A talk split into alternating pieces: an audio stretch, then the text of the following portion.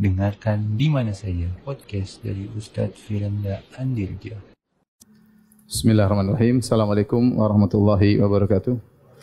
Alhamdulillahi ala ihsanih wa syukru lahu ala taufiqihi wa amtinanih wa asyhadu an la ilaha illallah wahdahu la syarika lahu ta'ziman li sya'ni wa asyhadu anna Muhammadan abduhu wa rasuluhu da'ila ridwani. Allahumma salli alaihi wa ala alihi wa ashabi wa ikhwani. Hadirin dan hadirat yang dirahmati oleh Allah Subhanahu wa taala. Uh, insyaallah pada kesempatan malam hari ini kita akan bahas tentang sifat-sifat Allah yang datang ala wajhil muqabalah yaitu sifat-sifat yang datang namun dalam bentuk membalas seperti wa makaru wa makarallah. Mereka berbuat makar, maka Allah juga buat apa? Makar. Wallahu khairul makirin. Allah sebaik-baik yang melakukan makar. Innahum yakiduna kaida wa akidu kaida. Mereka bikin kait, trik rencana yang buruk, maka aku pun buat trik kepada mereka. Jadi Allah melakukan kait, eh, trik yang buruk atau makar dalam rangka membalas orang yang melakukan makar. Itu namanya sifat al-waridah as-sifat al-warida ala wajhil muqabalah, sifat-sifat yang datang dalam rangka ya uh, membantah uh, yang lainnya ya sebagai balasan. Sebelum saya sampaikan pembahasan ini ya saya ber, ber, ber, mengucapkan jazakumullah khairan kepada para ikhwan, para akhwat yang masih setia hadir ya. Karena pembahasan kita memang berat ya, sudah mulai berguguran ya. Eh, kalau antum bukan dengan izin Allah kemudian antum tidak hadir, siapa yang mau dengar pengajian saya ya? Tapi ini harus saya sampaikan ya. Dan memang berat dan terus akan berat ya. Mungkin nanti mulai ringan kalau kita sudah bahas masalah aliman bil yaumil akhir, masalah sahabat, masalah hal-hal seperti itu. Tapi masalah semua sifat penuh dengan syubhat sehingga kita harus meletakkan kaedah-kaedah dalam rangka untuk menyelamatkan kita sendiri agar tidak terjerumus dalam syubhat-syubhat ahlul bidah dan juga dalam rangka membantah uh, pemikiran mereka. Taib. Syekhul Islam Ibnu Taimiyah rahimahullah dalam bab ini beliau membawakan tiga ayat. Pertama wa huwa syadidul mihal, yang kedua wa makaru makrallahu wa makarna makran wa hum la yash'urun. Kemudian innahum yakiduna kaidan wa akidu kaida. Ya. Uh, sebelum saya membahas masalah ini saya akan mengingatkan kembali tentang masalah uh, pengkabaran tentang Allah Subhanahu wa taala. Pemerintah tentang Allah Subhanahu wa taala bisa melalui al-asma al-husna, bisa dengan sifatul ula, bisa dengan al-ikhbar, pember, pemberitaan, kabaran. Maka tidak boleh kita uh, menghabarkan dengan nama-nama Allah kecuali telah memenuhi persyaratan. Ya nama Allah harus memenuhi tiga persyaratan. Tidak boleh kita bikin nama sendiri. Dalilnya apa? Allah berfirman walillahi al asmaul husna fad'uuhu biha. Dan milik Allah lah nama-nama yang terindah maka berdoalah kepada Allah dengan nama-nama tersebut kata para ulama maka dalam ayat ini terdapat tiga syarat. Pertama walillahil asma. Al asma di sini namanya alif lam, namanya al ahdiyah. Yaitu kalau kita terjemahkan bagi Allah nama-nama tersebut. Tersebut ini nama-namanya sudah ada. Ini nama-namanya sudah ada. Ya. Kalau kita artikan dalam bahasa Indonesia apa? Tersebut. Ini menunjukkan nama-nama Allah sudah ada. Allah yang menamakan dirinya Samaita bihi nafsak. Allah yang menamakan dirinya dengan nama-nama tersebut ya. Maka ini menunjukkan nama Allah harus pakai dalil. Allah harus ada dalilnya. Karena Allah yang menamakan dirinya sendiri. Harus tauqifiyah dalam kurung at-tauqifiyah. Yang kedua al-husna. Ini syarat pertama. Syarat kedua al-husna yaitu menunjukkan terindah. Al-husna ini ya jamak apa namanya yang menunjukkan terindah. Ini persyaratan pertama, ini persyaratan kedua. Harus terindah. Itu yang mencapai puncak keindahannya, terindah. Sehingga seluruh nama Allah harus menunjukkan menunjukkan keindahan. Keindahan secara sendirinya. Sehingga ada sebagian sifat yang tidak dijadikan nama seperti al-murid ya. Al-murid yang berkehendak ini tidak dijadikan nama, ini bukan nama, ya. Uh, bukan nama karena kehendak tu ada yang baik, ada yang buruk dan macam-macam seperti itulah ya. Mereka mengatakan masih ada kemungkinan yang yang lain. Apalagi misalnya nama Allah bilang ada sebagian ulama nama, nama Al-Makir, sang pembuat makar. Ini tentunya namanya yang artinya apa? Sangat buruk. Artinya apa? Sang maha pembuat makar misalnya. Enggak cocok. Sehingga tidak bisa dijadikan nama Allah Subhanahu wa taala. Kemudian uh, yaitu bisa dijadikan untuk berdoa ya. Berdoa dengannya. Kita gunakan nama-nama tersebut untuk berdoa. Ini secara singkat mengenai asmaul husna. Adapun sifat-sifat Allah Subhanahu wa taala, maka ini juga harus dengan dalil. Sudah kita sebutkan pada pertemuan yang dulu bahwasanya ada sifat namanya as-subutiyah yang ditetapkan ada sifat al-manfiyah atau salbiyah. Al-manfiyah yang dinafikan. Dinafikan banyak seperti tidur, capek ya, la ta'khudhu sinatun wala naum, ngantuk ya. Mama masana min lughub, kami tidak ditimpa dengan keletihan ya. Allah tidak hayun la yamut, tidak apa? Tidak mati dan banyak. Sifat subutiyah maka ya, bisa dibagi lagi menjadi dua, ada namanya sifat az-zatiyah, ada namanya sifat al-fi'liyah. Ini sudah pernah kita jelaskan. Sifat zatiyah berkaitan dengan Allah yang selalu ada dan senantiasa bersama Allah seperti wajah, kedua tangan dan yang lainnya. Zat sifat fi'liyah yang berkaitan dengan kehendak Allah, yang berkaitan dengan kehendak Allah. Jika Allah berkehendak Allah lakukan, jika tidak Allah tidak lakukan. Contohnya seperti nuzul ya, kemudian sifat nuzul, sifat rahmat, sifat ghadab. Ini semua disebut dengan sifat fi'liyah. Adapun pengkhabaran, maka syaratnya cuma dua. Yang pertama adalah yang pertama maknanya harus benar berdas, harus berdasarkan dalil. Adapun lafalnya, lafal pengungkapannya, pengungkapannya tidak boleh buruk. Ini bab ini lebih umum ya. Maknanya harus tauqifiyah. Jadi kalau bahasa istilah para ulama ya, uh, tauqifiyah maknan la lafzan. Jadi maknanya harus tauqifiyah tapi lafalnya tidak, ya. Contoh uh, misalnya contoh kita bilang Allah al-maujud. Al-maujud yang ada. Misalnya asy-syai'. Kul ayu syai'in akbaru syahada. Dalam Al-Qur'an Allah sebutkan, kul ayu syai'in akbaru syahada. Ini bukan nama bukan, nama harus indah, maujud apa artinya? Ya, wujud bukan indah, syai sesuatu juga bukan apa? Indah ya. Misalnya uh, uh, wajibul wujud. Ya.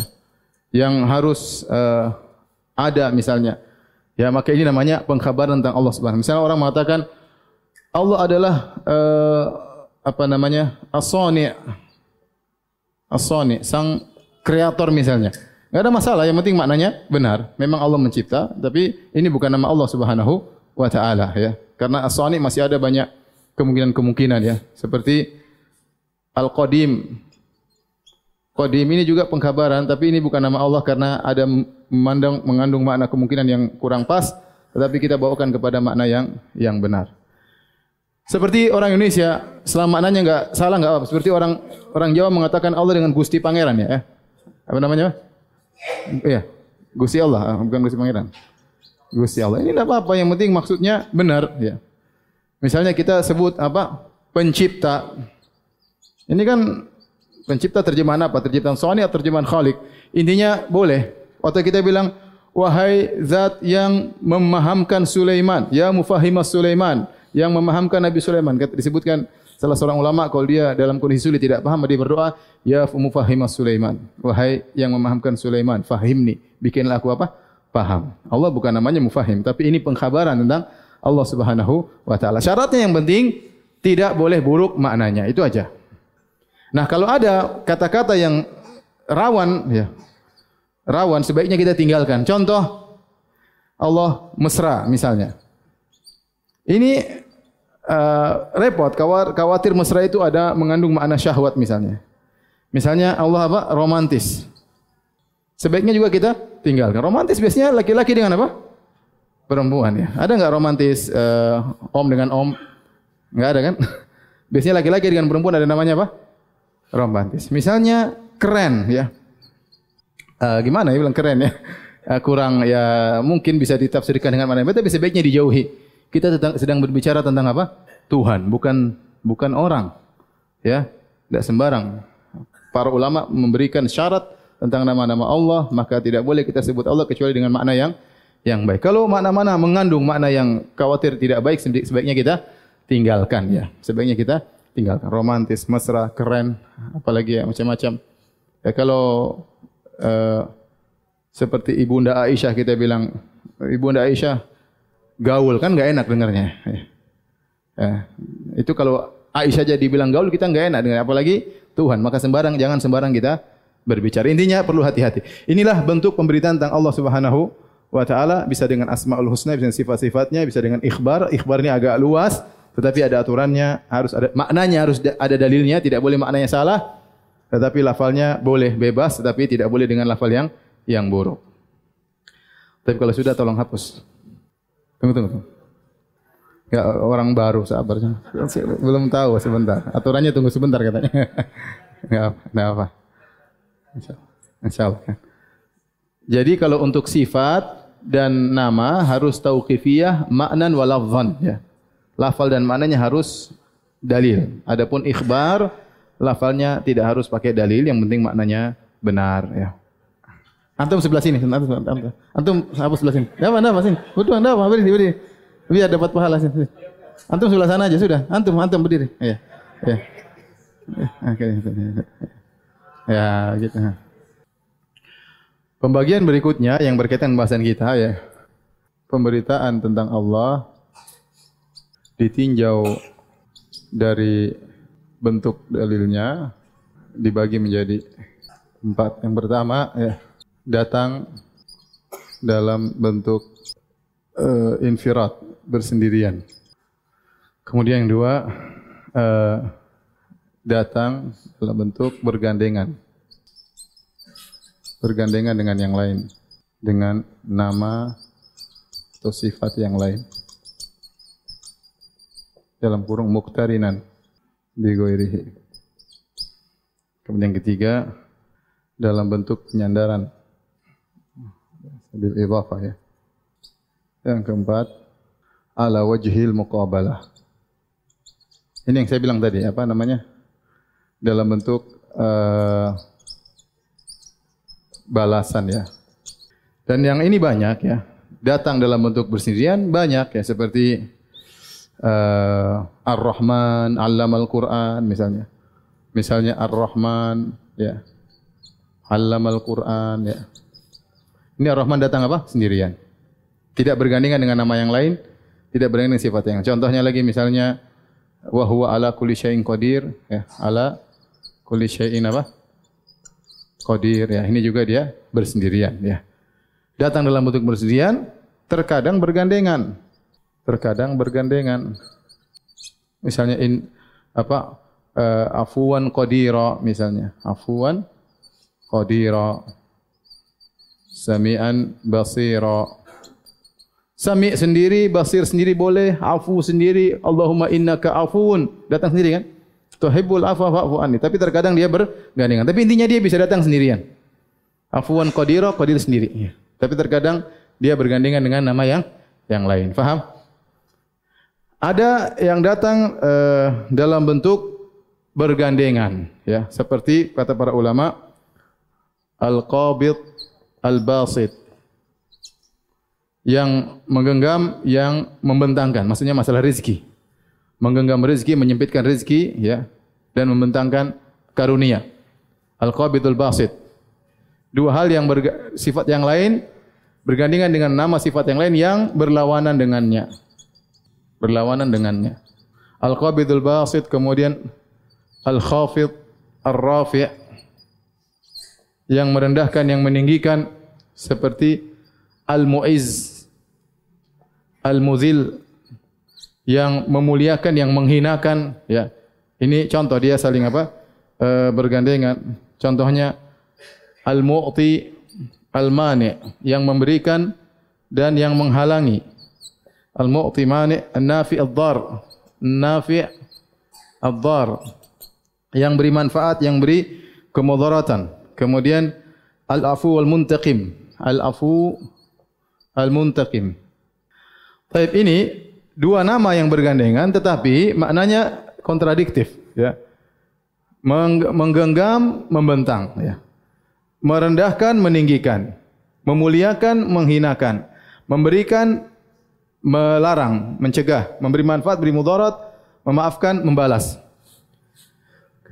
Khilaf di kalangan para ulama. Bolehkah kita menyebut Allah dengan salah satu dari nama ini?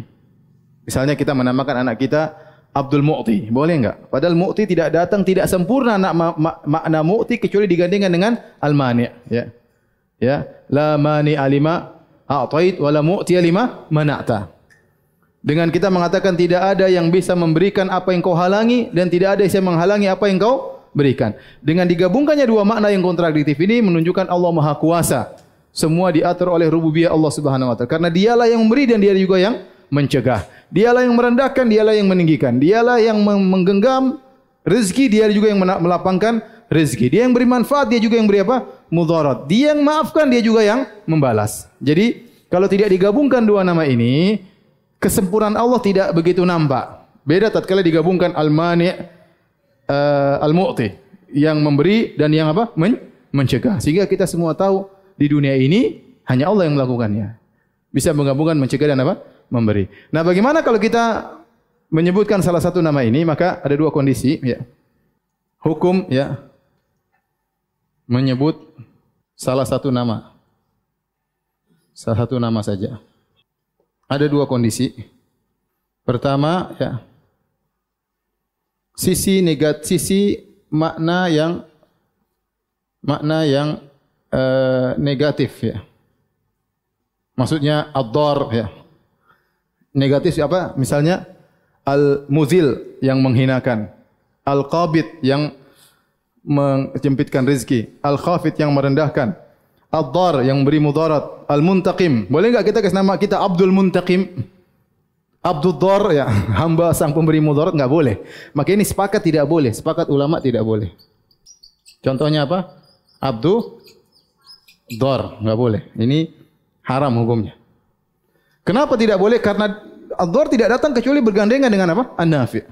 Maka sebagaimana datang bergandengan, ini semua bergandengan datang dalam, dalam makna ya. Bergandengan maka kita harus sampaikan juga dengan bergandengan.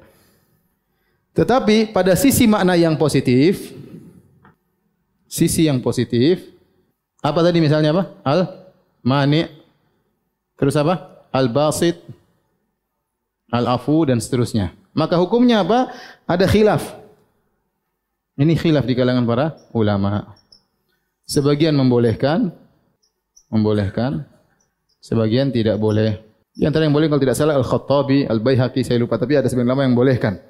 Jadi sehingga boleh namanya Abdul Nafi' boleh. Abdul Basit boleh. Karena kita sisi apa? Positifnya. Abdul Mu'iz, Abdul Mu'ti dan banyak orang maknanya demikian. Namanya demikian. Ya. Sebenarnya mengatakan seperti Ibn Taymiyah, mengatakan tidak. Kenapa? Karena dia datang bergandengan.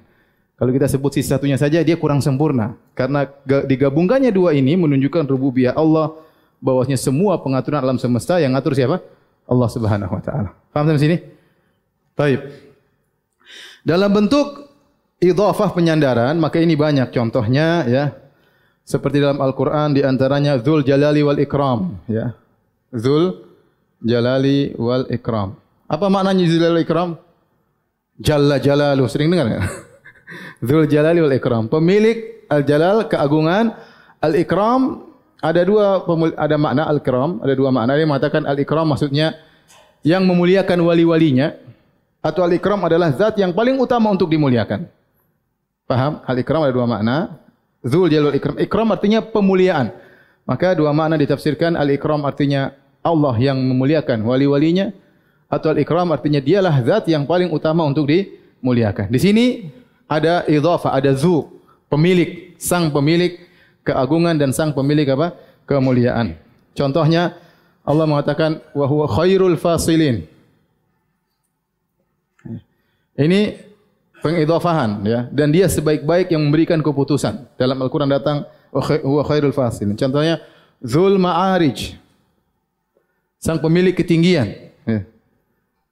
Ilallahi dzil ma'arij ya dalam surat Al-Ma'arij.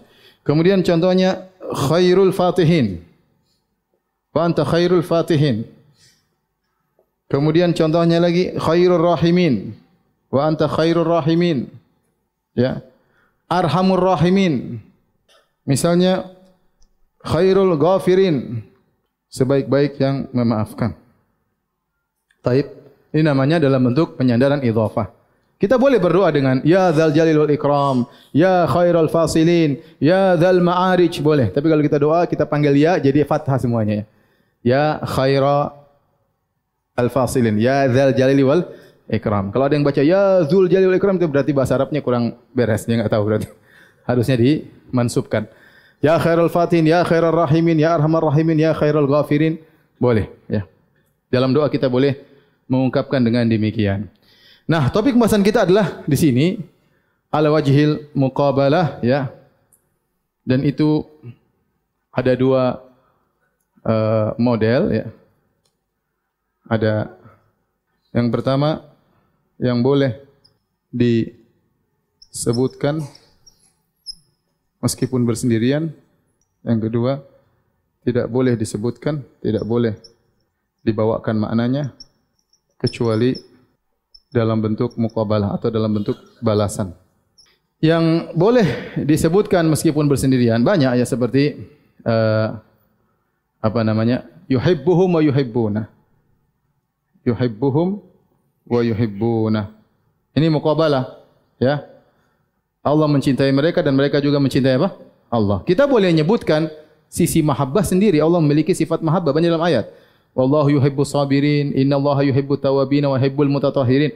Saya ulangi, di sini sifat mahabbah Allah datang dalam bentuk bergandengan atau tidak? Dalam yuhibbuhum wa yuhibbuna. Paham?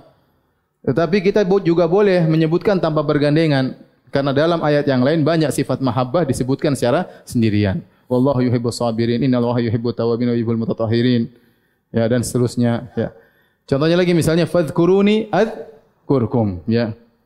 Uh, ingatlah aku maka aku akan mengingat kalian. Kita boleh menyebutkan Allah yazkur Allah menyebutkan contohnya. Fadhkuruni azkurkum. Karena meskipun karena meskipun disebut secara sendirian maknanya tetap baik. Taib tidak boleh dibawakan maknanya kecuali dalam bentuk balasan. Contoh seperti ya apa namanya tadi? Innahum yakiduna kaida. Wa akidu kaida. Ya sungguhnya mereka membuat makar dan aku juga membuat trik. Kaida itu tip, trik lah. Kemudian wa makaru makran wa makarna makran. Wa makaru makran wa makarna makran. Atau yang apa? Wa makaru makran. Wallahu apa? Wallahu khairul makirin. Contohnya lagi misalnya apa? Uh, uh, apa namanya? Inna ma nahnu mustahzi'i inna ma nahnu mustahzi'un Allahu yastahzi'u bihim. Inna ma orang munafik berkata inna ma nahnu mustahzi'un Allahu yastahzi'u bihim Contohnya lagi banyak ya. Dan yang wajib ala wajhil muqabalah banyak. Ada juga yang boleh seperti apa? Wa ammal ats-tsalits fastahya uh, fastahya Allahu minhu. Jadi Rasulullah sebutkan tentang tiga orang yang yang datang, yang satu maju ke depan, yang satu ini, yang satu malu. Sehingga dia di belakang kata kata Nabi, yang terakhir yang ketiga dia malu maka Allah pun malu dengan dengan dia, ya istahya fastahya Allahu minhu. Ini contoh ya, ini hadis ya. Di sini Allah menyebutkan malu dan Allah balas dengan juga malu. Tetapi ini boleh disebutkan secara sendiri seperti innallaha hayyun karim. Innallaha hayyun karim yastahyi min 'abdihi idza rafa'a yadayhi an masifran. Sungguhnya Allah Maha malu dan maha mulia. Malu kalau ada hambanya angkat kedua tangannya lalu Allah tidak penuhi uh, doanya ya. Baik.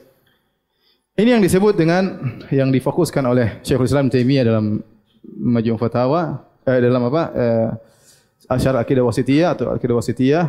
Kemudian Syekhul Islam juga membawakan wa huwa syadidul mihal. Wa huwa syadidul mihal. Al-mihal dari wazan fi'al. Fi'al ya seperti jihad ya. Nak, maknanya mumahalah, mufa'alah. Dan ada ada ada dua pendapat, dua pendapat tentang makna mihal. Ada yang mengatakan al-mihal sama dengan intiqam. Al-intiqam.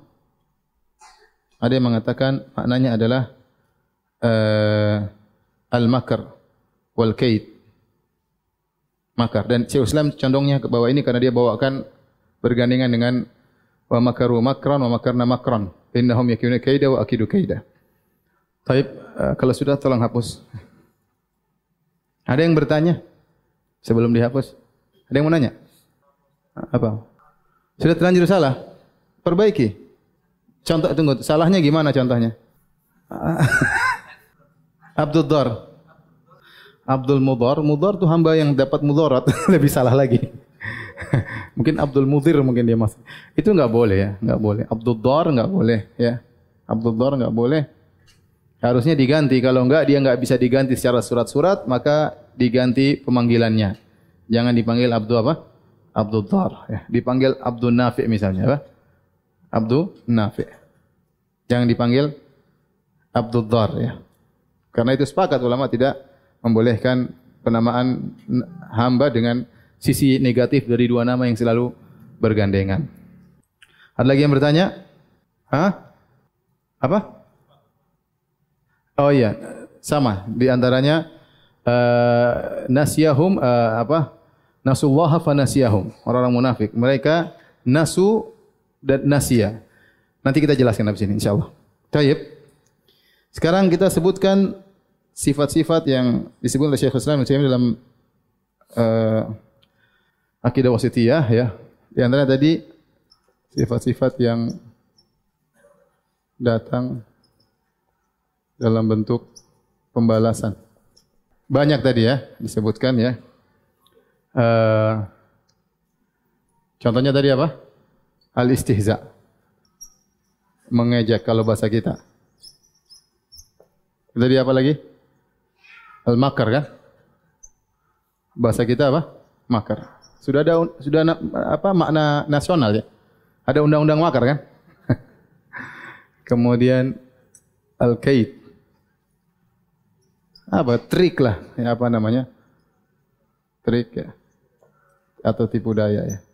Kemudian apa lagi? Fayaskharu sakhir fayaskharuna minhu sakhir fayaskharuna minhum sakhir Allahu minhum. Sakhir sama sama mirip dengan istihza yaitu mengejek ya kemudian ada uh, nasullaha fanasiyahum ya nasullaha fanasiyahum Tadi ada juga apa? Istihya lah. Apa? Al-istihya. Fastahya, fastahya Allahu minhu. Dia malu, tidak maju ke depan, Allah pun malu darinya. Dan masih ada sifat-sifat yang lain. Ya. Di sini kita dapati, mereka para penolak sifat, mereka tidak mau mengartikan secara zahirnya, trik, makar, mengejek, ya. Maka bagaimana ya sikap terhadap sifat-sifat ini, ya? Menurut ahlu sunnah, menurut penol para penolak sifat. Ahlu sunnah wal jamaah, mudah ahlu sunnah wal jamaah, mereka menetapkan zahirnya, menetapkan zahirnya pada makna pada makna yang baik ya pada makna yang baik karena sifat-sifat ini ada dua kemungkinan Pertama, kemungkinan yang baik jika istihza, makar, kait ditujukan kepada yang berhak mendapatkannya.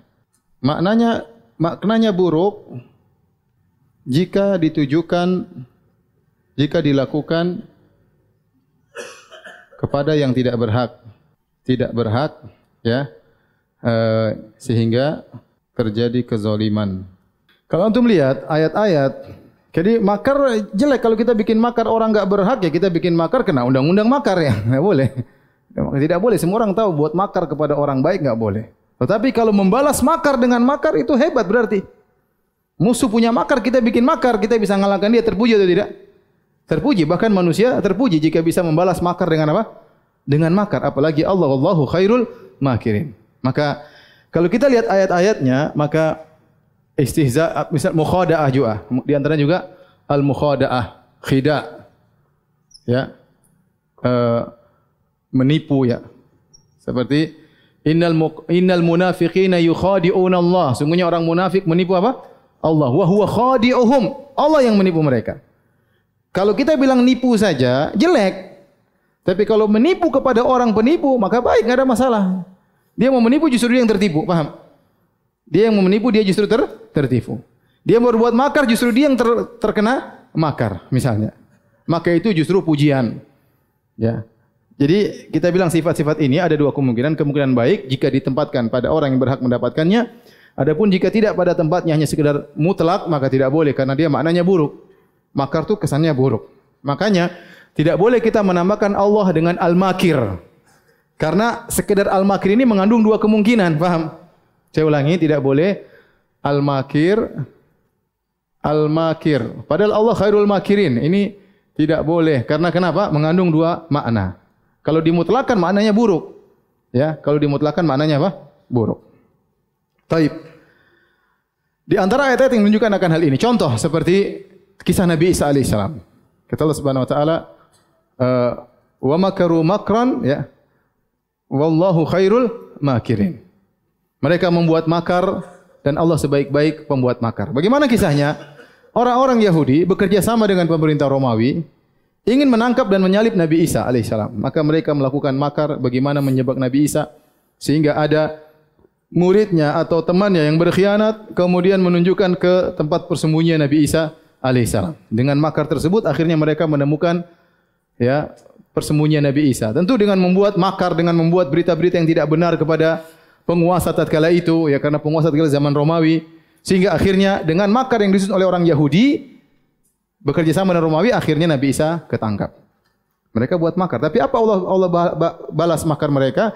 Maka Yahuda Iskariot katanya atau yang lainnya, dia ingin ngecek benar Nabi Isa atau tidak di situ di tempat persembunyiannya. Waktu Yahuda Iskariot datang ke sana ingin melihat Nabi Isa, ternyata Nabi Isa diangkat oleh Allah Subhanahu wa taala. Kemudian dia wajahnya dijadikan seperti wajah siapa Nabi? Nabi Isa. Ya. Walakin syubbiha lahum kata Allah. Akan tapi dibuat wajah yang mirip dengan Nabi Isa yaitu murid tadi yang berkhianat. Akhirnya dialah yang di disalib ya. Dia yang disalib. Makanya Allah mengatakan mereka buat makar tapi Allah yang terbaik membuat apa? Makar. Contoh sederhana, makar dibalas dengan apa?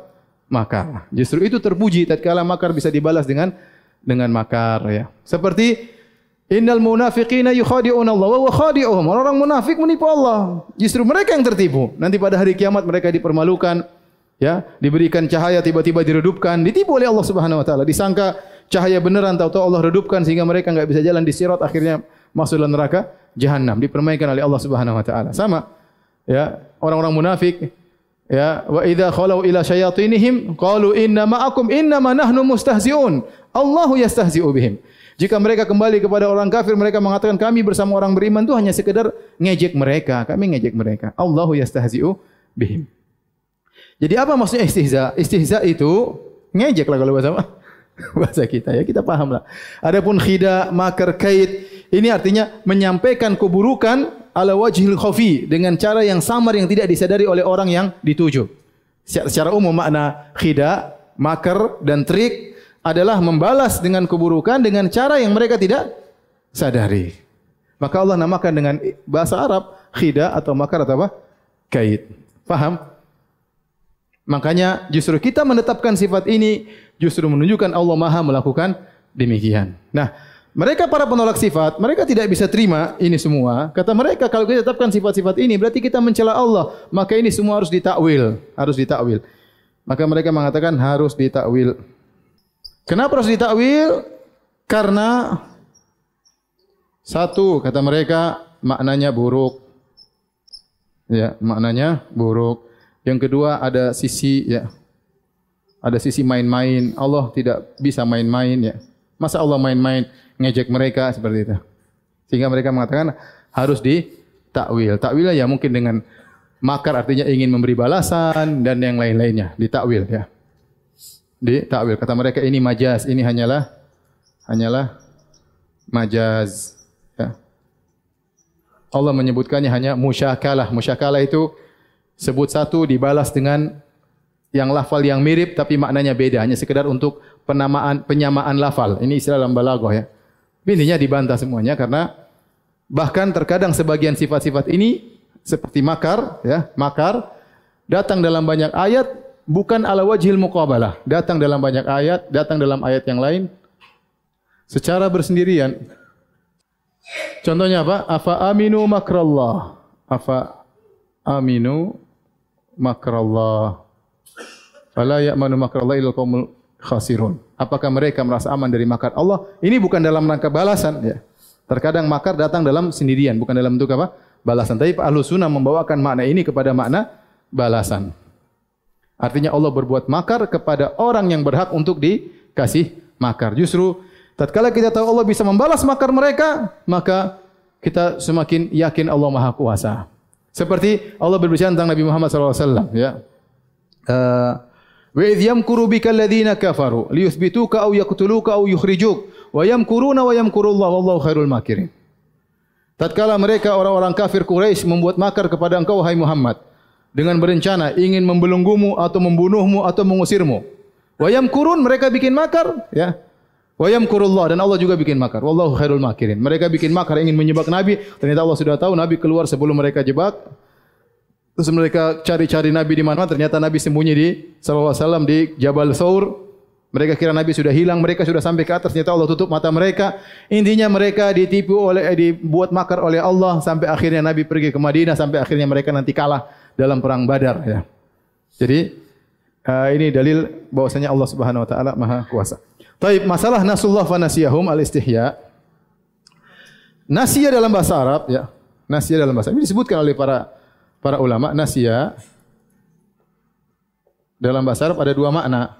Ada namanya az-zuhul, lupa. Ada namanya at-tark, meninggalkan. Ya.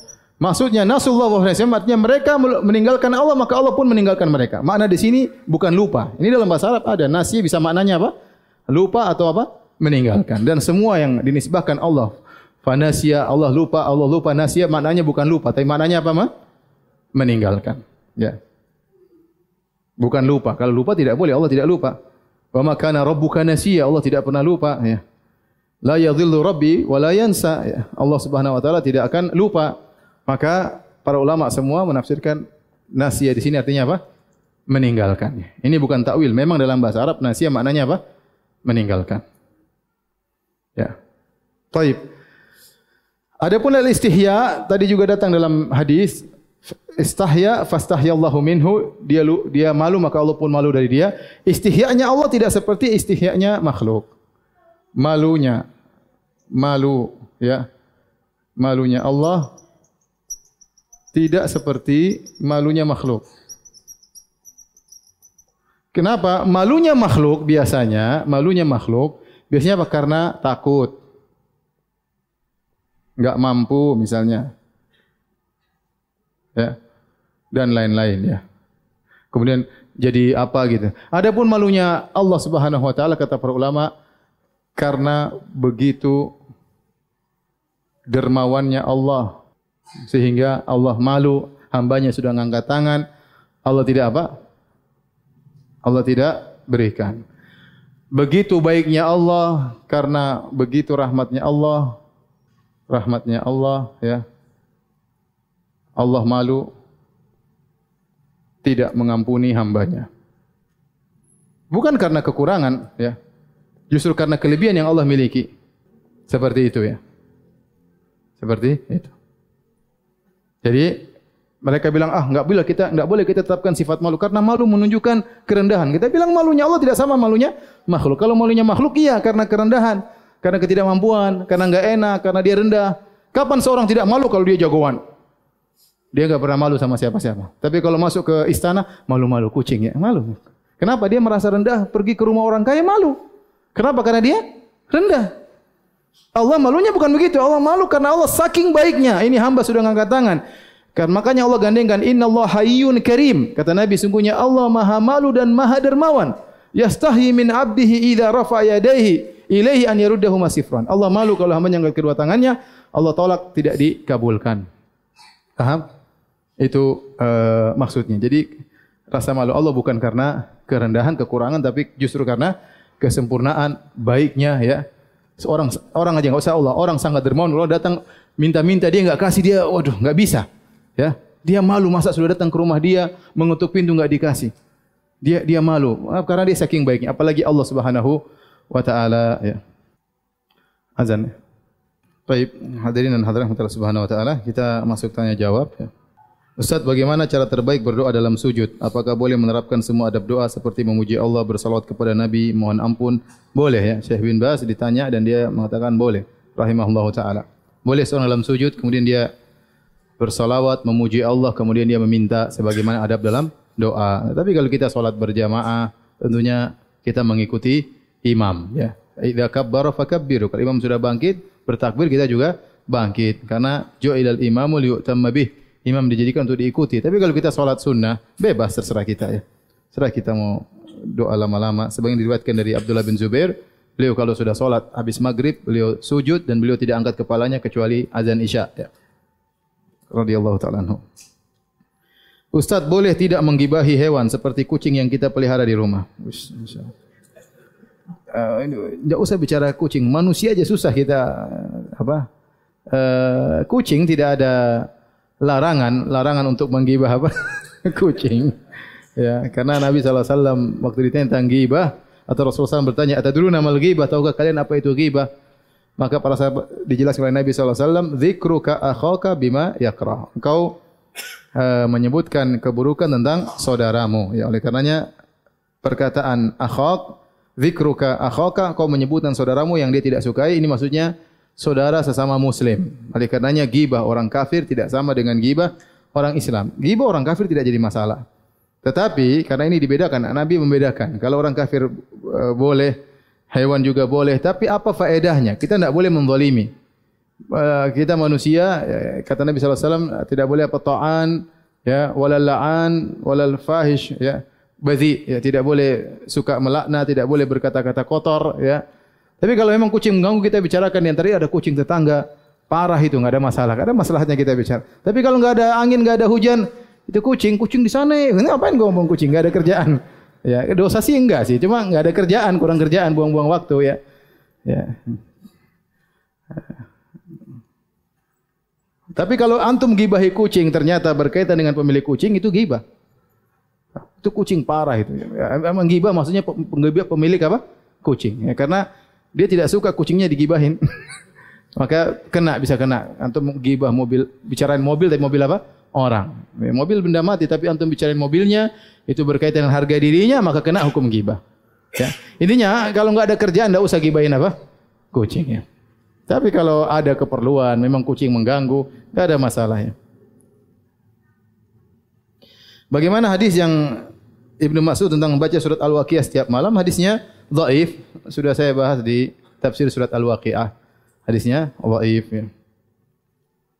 Tetapi kata Ibnu Atiyah rahimahullah dalam tafsirnya uh, uh, Al-Muharrar Al-Wajiz beliau berkata barang siapa yang memahami makna Al-Waqiah maka dia akan terhindar dari kefakiran maksudnya dia selalu mengingat hari kiamat sehingga dia tidak peduli dengan kefakiran yang dia miliki. Kenapa? Karena surat Al-Waqiah isinya tentang apa? Hari hari kiamat. Seorang kalau selalu berpikir tentang hari kiamat, dia tidak terlalu peduli dengan uh, kesederhanaan apa? hidupnya, ya. Tapi kalau pikirannya dunia, maka uh, dia selalu memikirkan hal tersebut secara berlebihan. Ustaz, bagaimana hukumnya bagi imam membaca surat Al-Fatihah setelah membaca surat Al-Fatihah kemudian pakai mushaf besar di depannya? Dan bagaimana hukum bermakmum kepadanya? Uh, asalnya yang menjadi imam adalah akra'ukum li kitabillah. Ya ummukum akra'ukum li kitabillah. Yang jadi imam adalah orang yang paling banyak hafalannya. Oleh karenanya uh, salah seorang sahabat waktu dia di mendengar hadis tersebut bersama kerabatnya kemudian mereka mau sholat kemudian dicarikan imam ternyata dia yang paling kecil umurnya baru 6 atau 7 tahun tetapi dia yang paling banyak hafalannya sehingga dia pun dijadikan imam kenapa karena dia yang paling banyak hafalannya sampai ketika dia ruku kelihatan pantatnya ya. Sampai ibu-ibu di belakang mengatakan ya tutuplah ya pantat imam kita ya. Akhirnya dia diberikan apa namanya sehingga para ulama mengatakan kalau kelihatan sebentar tidak jadi masalah ya.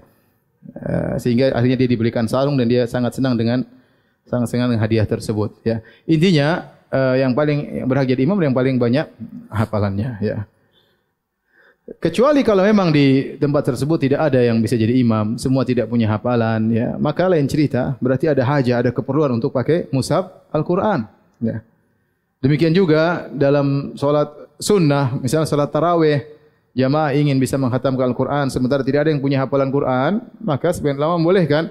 Boleh kan untuk bermakmum dengan orang atau imam pegang Al-Quran. Adapun makmum tidak perlu pegang Al-Quran. Jadi kalau ada keperluan tidak mengapa. Tapi saya katakan untuk solat fardu, saya rasa tidak perlu ya.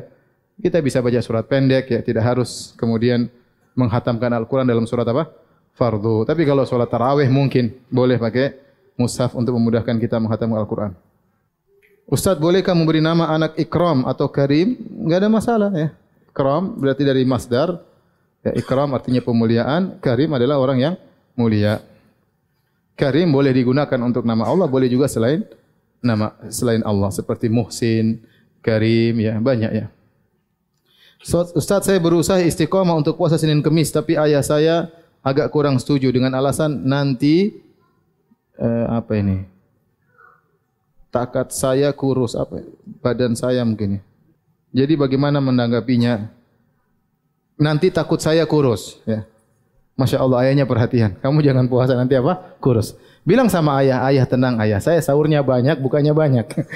Insya Allah. Nanti kita buktikan bahwasanya tidak puasa tidak harus apa?